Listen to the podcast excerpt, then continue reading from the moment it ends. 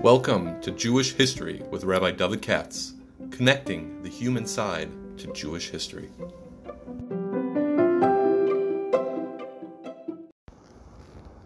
For sponsorship opportunities or to support this podcast, please visit our donate page at www.support.rabbidavidkatz.com. Hi, it's Tuesday, and uh, I'll tell you the truth. This is one I'm not, I wasn't crazy about doing. Uh, I have some time now, but uh, my good friend sort of cajoled me into this, Rabbi uh, Kasurla in um, in Florida. Uh, as soon as Rabbi Sacks died, he said he called me up. He said uh, he wrote to me. He said you got to do this, and he's sponsoring it, and all the rest of it. And I didn't want to do Jonathan Sacks, but he really put me a pressure on me, and so for better or worse, I'll say a few words. Uh, not because of anything against Rabbi Sacks, uh, not at all. But uh, I never was a Jonathan Sacks guy, and I don't like to speak about people that I have to think about.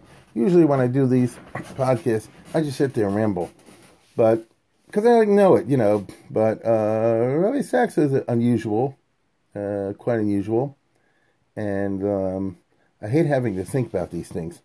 But that's what you made me do. Uh, and this is more in the nature of sociology than anything else. So I'm just going to give an impressionistic um, few thoughts. Now, like I say, I'm doing this quote unquote under coercion, as it were. Uh, Rabbi Sacks, who's uh, made a huge impact in the world, like I said before, it's funny. He made a big splash out there, not on me, but that doesn't prove anything. That doesn't mean anything. I am who I am, and uh, he wasn't yeshivish in the classic sense, of course. I don't think Rabbi Sacks went to yeshiva at all, which is just interesting. Uh, but so what? so what? I don't think any of the chief rabbis of England have gone to yeshiva. Not really. Not really. The class sense yeshiva. Except the current one. This Rabbi Mirvis, I don't know him either, but I know he went to KBY and some places like that. Uh, but going back to Nathan Marcus Adler and the others, they all had their own individualistic roots. And Rabbi Sacks, I think most people know, mainly uh, has secular education, although he's a genius, so he picked up all the Jewish stuff. And he did have some no question about it, you know, in uh, in Jews College. When I was there, it was Nachum Rabinowitz, who was a big don, and I, I know he also went to the Eitz Chaim, which no longer exists, I understand. I don't know that much about the Eitz Chaim Yeshiva, and I'm British, you know. Uh, and these yeshivas come and go, but uh, it, it, a very unusual route.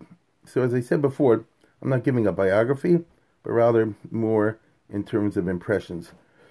And one thing is uh, interesting, and that is about Rabbi Sacks is uh, first of all, you know, he had a degree in philosophy. Um, I don't know if that was his PhD.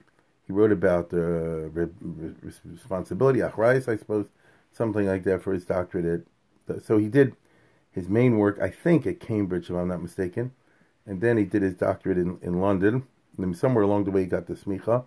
This is not the regular route. You understand? Again, there's nothing wrong with that he was able to use his uh, first class education. Understand what I'm talking about. Here's a British guy who had excellent education at the best schools, which therefore trained you to think and trained you to express yourself. And then when he went into the rabbinate, he really worked on expressing himself, became a genius, right, as, as a speaker and expression. Now, uh, I'll get right to my point. I think I think Rabbi Sacks in the following sense, Navi Lagoim Nesaticha. They said to um, the prophet uh, Jeremiah, you know, uh, B'terem etzorcha babetni daticha, never l'goyim nesaticha. Uh, I don't know of any rabbi at all in history who, how should I put it? Let's, let me rephrase it. I don't know if any Orthodox rabbi made a Kiddush Hashem except Jonathan Sacks. Isn't that a terrible statement to make? Okay?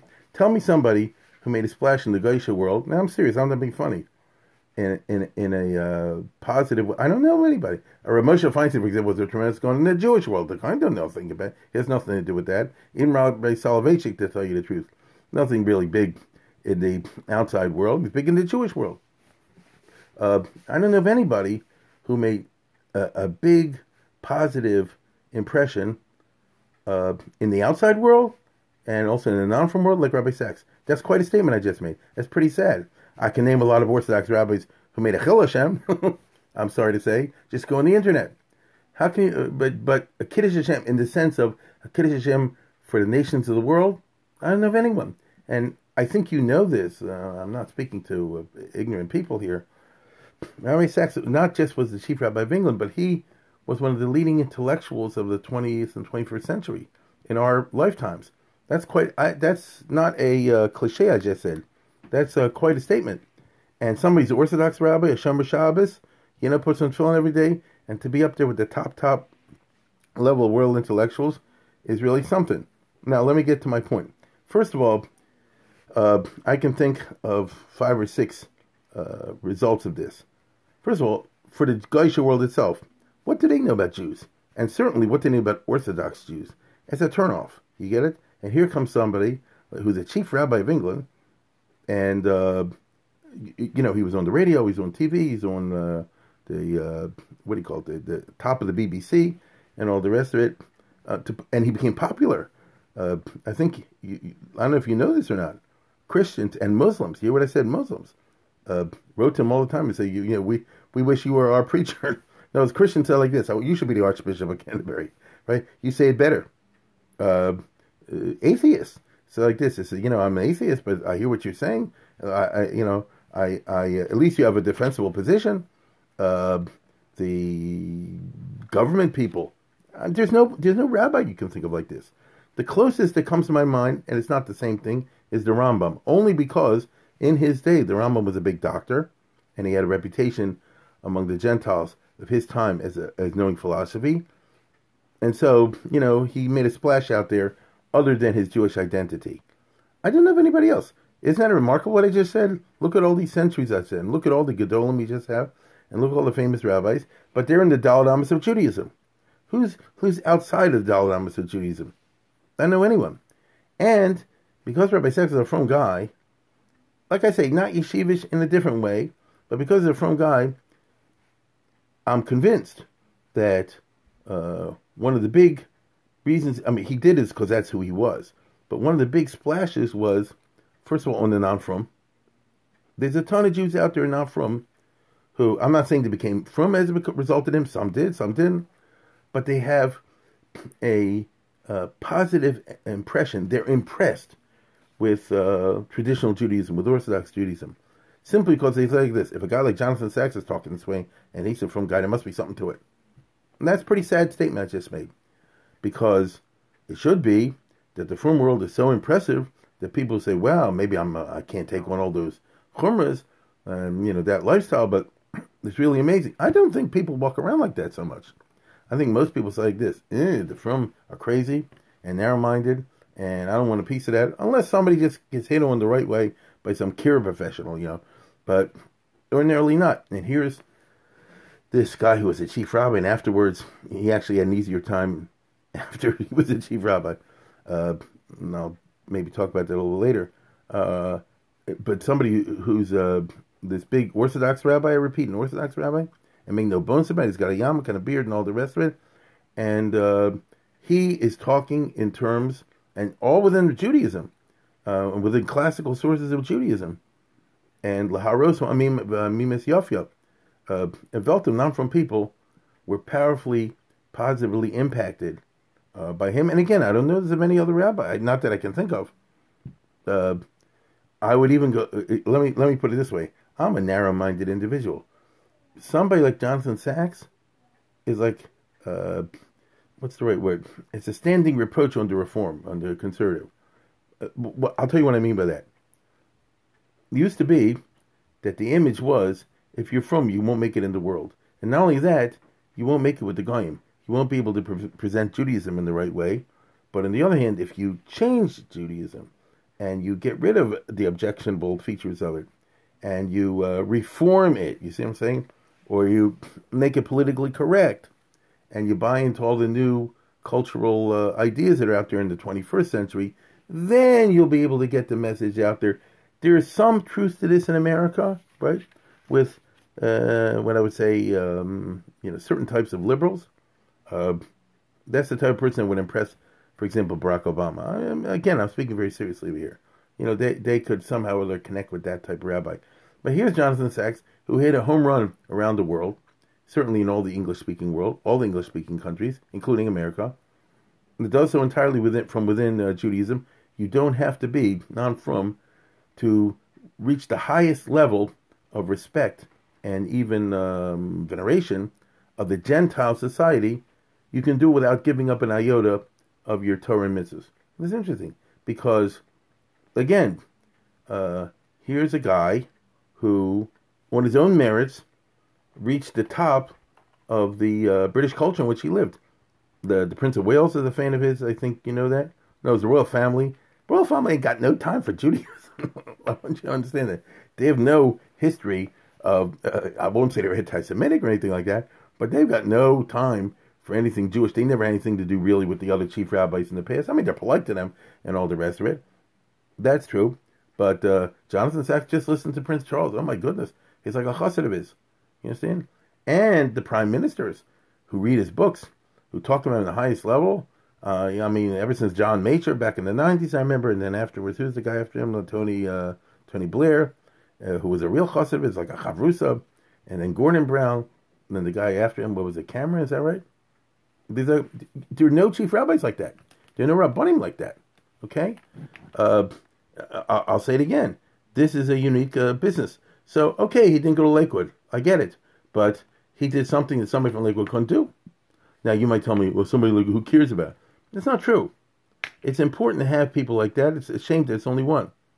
Now I want to tell you right now, the fact that he hit such a, a, a home run, as I use American terms, uh, with the outside world, especially the Gentile world, this was a tremendous chizuk for what we call centrist Judaism.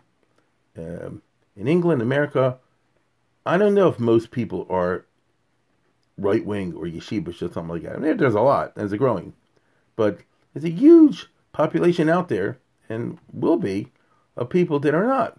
This is a question we call centrist Judaism. Now, the fight for the identity of centrist Judaism, one of the big issues of our time. Avi Weiss type guys are contending for that. Other type people are contending for that. Um, it's interesting. And Jonathan Sacks was was, was uh, probably the outstanding figure in centrist Judaism.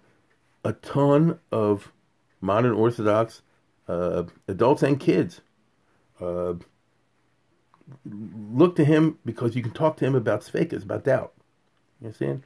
Most people are not comfortable speaking with a rabbi, they say, How do I know God exists? How do I know the Torah is true? What do I do with Bible criticism? All the rest of it. There aren't too many rabbanim you can talk about this with who'll have an actual conversation. There are a lot of rabbanim who say, I guess, come to me, I'll give you the answer, and this is the answer. If you don't like it, then drop that. You know, this is this the emes, and if not, there's something wrong with you. I'm talking about somebody give a sophisticated, no baloney, well, I shouldn't say no baloney, but, you know, relatively free baloney approach to the huge questions of Amuna for those people that have them in our time, and you can't just blow it away. And he was, uh, I think, a towering figure in this. Uh, it's not exactly my world, uh, and some people write to me about these things, and you deal with it. But I, he, he's a better one to deal with because he was a philosophy major, not a history major. I'm a history major. He's a philosophy major. Historians and philosophers are uh, natural enemies. Always say that because philosophers into the idea the Ding an sich as, uh, the idea itself. Historians can always contextualize it. Now, Rabbi Sacks knew history, and he and actually to have a doctor in philosophy means you know the history of ideas, and he was a, uh, a supreme was always weaving in these history of ideas kind of things in there. Uh, that's one of his big kochos. You know, I didn't agree with everything he said all the time, but big deal. Who cares? The the his way of of using it together uh, was to locate Judaism within the larger Western narrative. And most people don't even know what I mean by the Western narrative. So if you're a young person, a modern person, you have speakers, you could write to him and he'll answer you back. You understand? I understand that he was going to write a book about Bible criticism before he died. Uh, I mean, seriously, dealing with the question of Bible criticism. We don't make anybody like that. I'm not talking about these kind of books you find in the store. You know, one guy claims he can answer all the questions of a minute. I'm talking about the real thing. Uh, another big item is and this I know personally from some people in London and elsewhere. Uh, there are a lot of Orthodox Jews out there in the workforce and in the public sphere, you know, out there working and especially, and, and, let's put it this way: religious ideas are really uh, deprecated. In other words, uh, you look like a fool if you actually say you believe in God or or the Bible or whatever. And they look to Jonathan Sacks as uh, you know the patron saint because anybody who says uh, no thinking person can can believe in religion, well, they look at Rabbi Sacks and they'll say, "Oh, in Hanam, you're right. If the, I see there are thinking people that can believe in religion. Maybe we don't, but it gives a respect for a person. Let's say, for example, with a yarmulke or, or someone who's taking off for Shabbos uh, out there in the workplace to say, you know, the Orthodox position is a respectable position. Uh, this gives them a. The, the, I'm talking about the Jews now. They give them a big shot in the arm to uh, help them uh, negotiate um, the living in the modern world and uh, getting respect for positions that uh, otherwise wouldn't get respect, and mainly because you have like a, the personal personalized situation where you say like this. I, I mean, the the the the employer or the non-Jews around me they say, well, "Listen, we don't understand all this Jewish stuff. It looks funny that he wears something in a hat and she goes like this, and they take off this day and that day." But if Rabbi Sacks, who I heard on the radio, Rabbi Sacks, if he if he holds it, must be a chashuv position. That's a tremendous kiddush Hashem, and that's a big chizuk for the people out there, uh, as they say before, who aren't philosophers and who aren't able to articulate why they uh, keep the Torah mitzvahs. But you can point to somebody like this, and and and get um, uh, you know uh, validation that way. Uh, and finally, you know, you, I mean, let's put it this way: uh, there's a tremendous number of Balabatim out there who are looking for logical thinking and good English, and you don't find it too often. Now we have plenty of rabbis that can speak English, and we have plenty of rabbis that can sort of think logically, but not the same way as someone with a Cambridge education in philosophy. Let's be honest, okay? And uh, therefore, uh, again, there's a lot of people. I'm sure I don't know this, but I am persuaded of this. A lot of people uh, in, in, this generation, Balabatim, who have stayed frum, or has helped them stay frum, to hear someone present uh, as I say before, an articulate and logical uh, presentation and defense, uh, and even active offense of traditional Jewish ideas. Okay? Uh, and finally, the thought occurs to me that, as I said before, in the fight over centrism, I think it's a question of um, uh, are you going to go to the left? Are you going to go to the right? Are you going to stay in the center? Uh, I think the big danger today is going to the left. This is what calling you know, open orthodox or what. Trying to, they're trying to take possession of the center and try to move it left, especially in terms of attitudes on cultural questions, uh, gender questions, things like this. And Jonathan Sacks was not a left winger. It's interesting. I mean, uh, at the end of the day, as far as I'm aware, he always stood for keeping what the what the halach is, and not changing and bending things uh, you know, for, for, for the fashion of the times. Now, here you deal with a funny. I told you, I'm just giving you my impressions on all this. Here you deal, it seems to me, with, um, how should I put it, uh, the difference between articulated abstractions and Lamaisa. Because I know he wrote uh, I didn't read his books. I mean, I have to say, it, it, just wasn't my cup of tea. But I know a lot of people that do. Uh, and he wrote about dignity of difference and all that stuff, which means that he. This is how I understand. I can only tell you I understand it. You know, in this world today, I just have a little shoulder to deal with. He has, you know, and I have my students in, in university, but he dealt with a, a much larger framework, and he was looking for a way to defend um, traditional Judaism, religious Judaism, Orthodox Judaism in a wider uh, university uh, kind of context, intellectualist kind of context. And what he ended up focusing on was difference. You understand?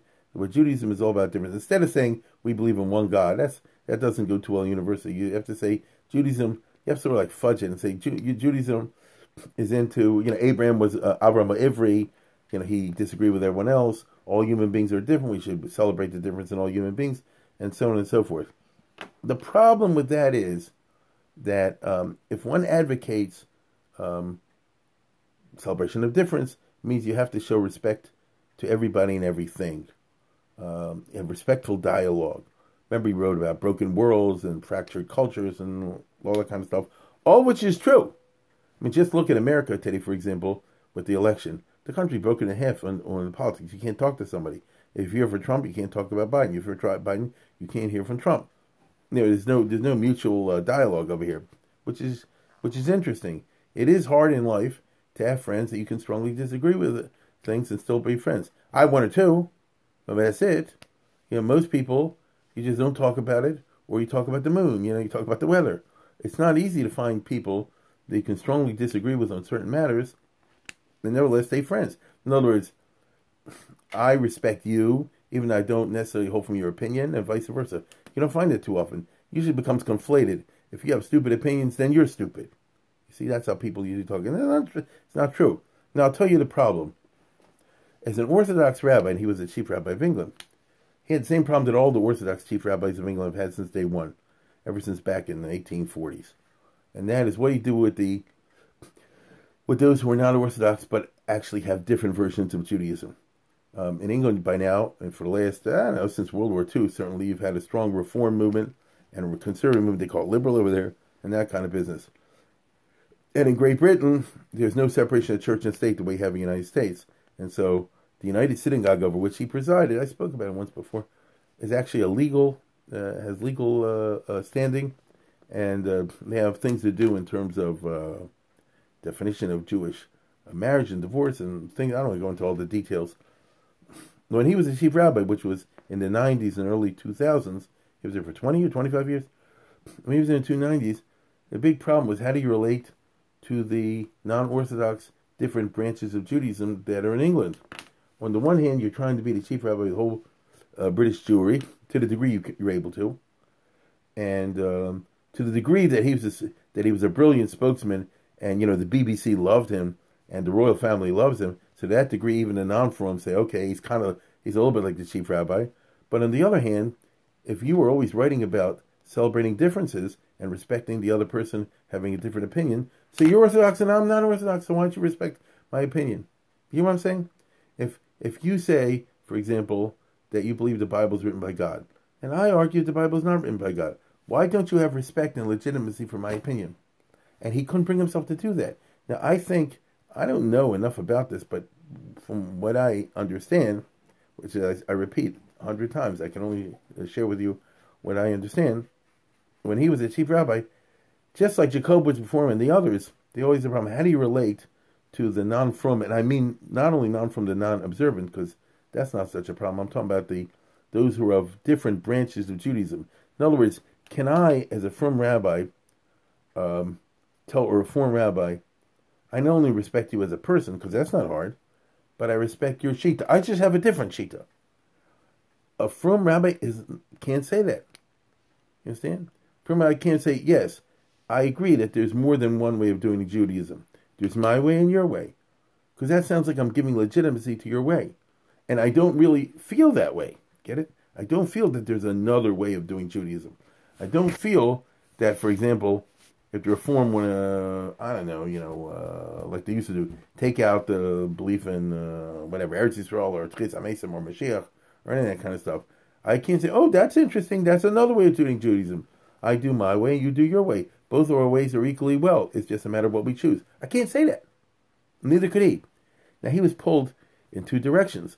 As a, uh, a liberal thinker, genuine liberal thinker, he would like to say you know, I respect everybody's different version of Judaism elsewhere. As an Orthodox rabbi, he couldn't say that. And in the push me pull you, he was a frum guy.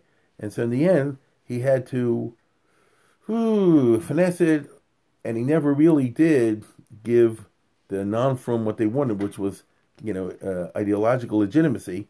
And they were always very, very, very bitter about that. Because at the end of the day, it's easy to say that every group has its own truth and there's a dignity of difference was the title of his book and all that kind of stuff. But Judaism is not really built that way. Orthodox Judaism not rebuilt. It's not liberal. What do you do with the fact when you come up with Jewish values that are not in conformity with the uh, 20th century, 21st century? What do you, what do you do about that? This was a hard. He he uh, you know he ended up getting egg on his face a couple times as a result of this, uh, and he I remember he wrote that, but whatever I'm simply saying it's one thing to give um, abstract articulations. It's another one to take it to area lamaisa, area lamaisa. Uh, and I'll say something else. Um, he clearly was, as I said before, he wasn't yeshivish, didn't go yeshiva, and he certainly didn't subscribe to a yeshiva kind of mentality. I'll tell you exactly what I mean. Uh, here we have the question of what we call term derech eretz or Torah, umada, or anything of those nature. What do people do when they learn? This is a very serious question. What do people do when they learn one thing in, let's say, for example, yeshiva, and another thing in college?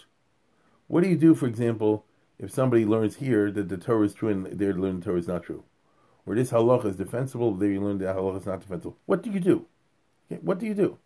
So, some people just say like this, you know, I drop one, I pick up the other. Somebody can say it's happened a million times.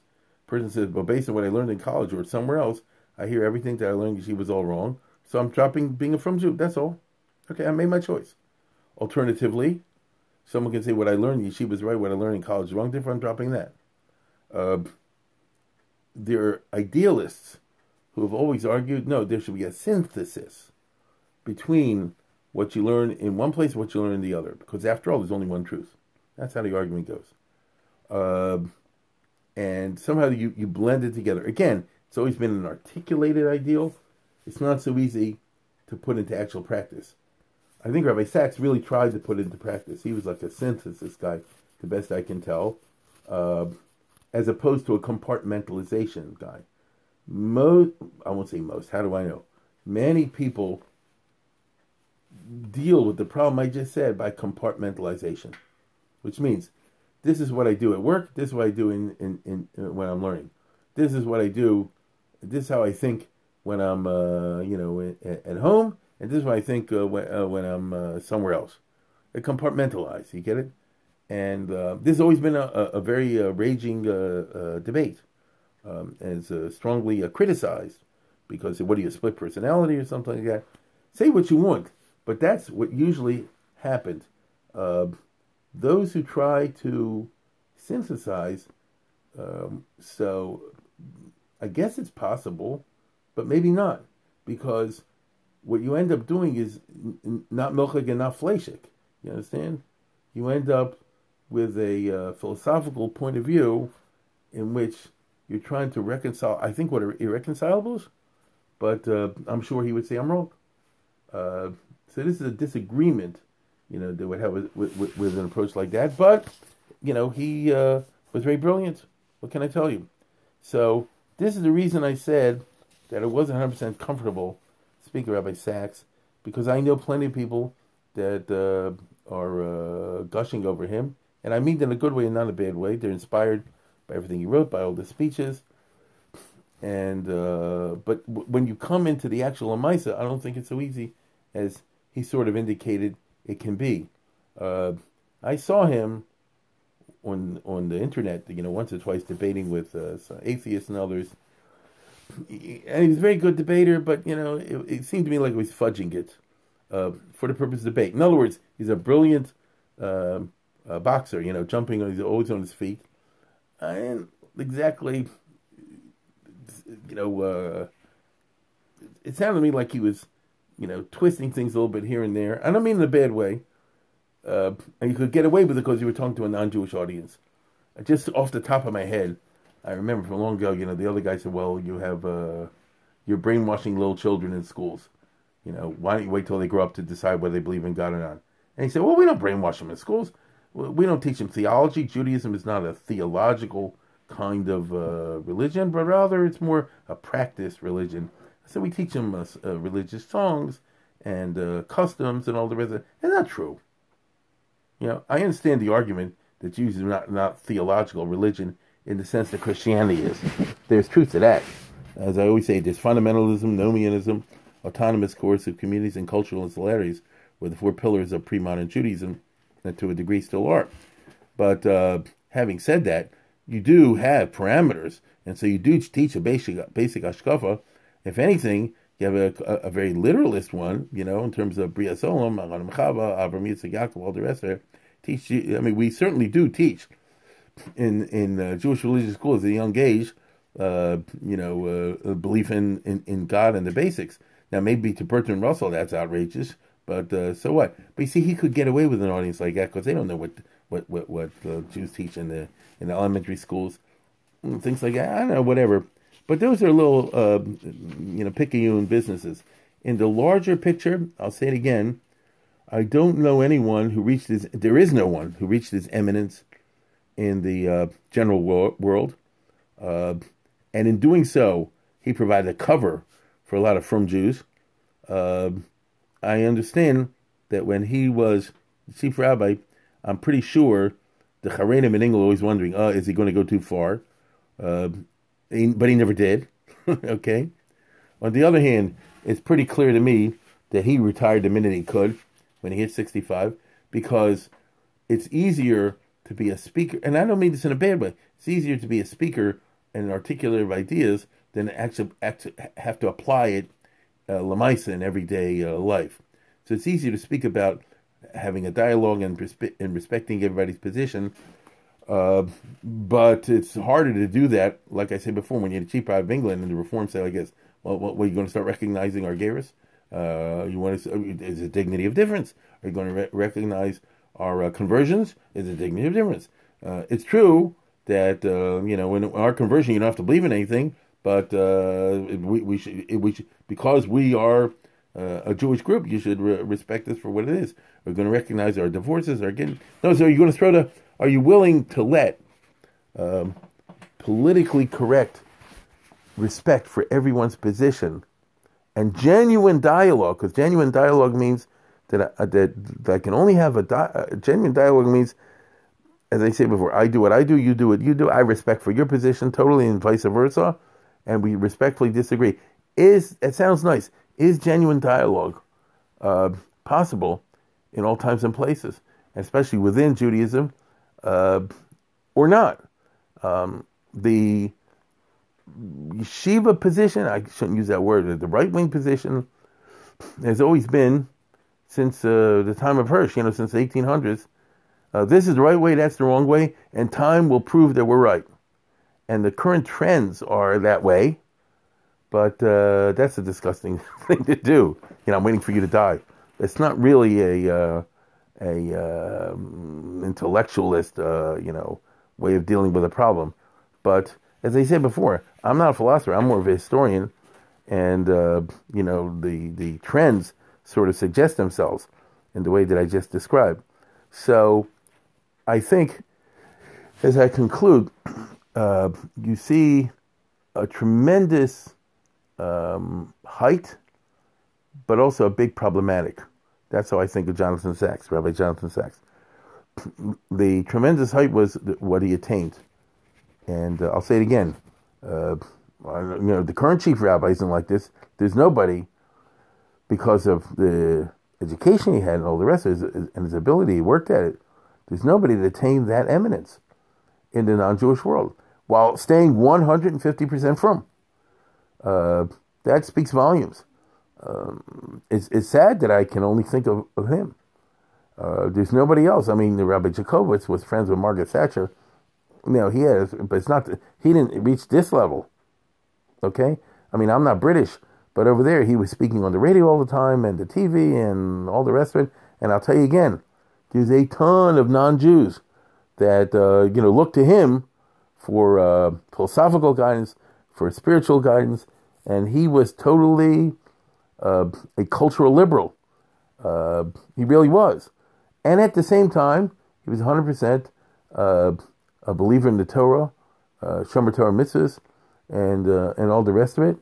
Uh, so that's on the plus side. The minus side, as I said before, the problematic side is how do you translate that into concrete action in this day and age, specifically vis-a-vis those positions which are literally it, it would seem to be incompatible with the Torah, you know, and which it, it comes halonu atal it's remaining. You know, knows how, how, do you do this? Um, that I don't know. I, I, didn't see him, you know, uh, come up with a way that convinced me. Let's put it that way, that convinced me. But uh, uh, to have that kind of uh, splash in the world is most unusual. It's a, a big tragedy. He passed away at a relatively young age. The rest of it. So, uh, you know, people will be reading uh, these books that he wrote and all the rest and find tremendous, um, you know, chizuk in them. And then there will be others of us that, you know, are, are moved by other things. But that doesn't take away from uh, from his uh, achievement. Anyway, that's what I was. That, that's more or less what I was thinking on the subject. Um, and uh, once again, I want to thank Rabbi Kasurla.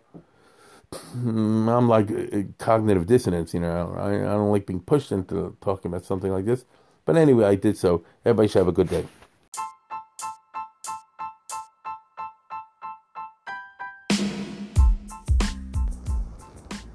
For sponsorship opportunities or to support this podcast, please visit our donate page at www.support.rabbidavidkatz.com.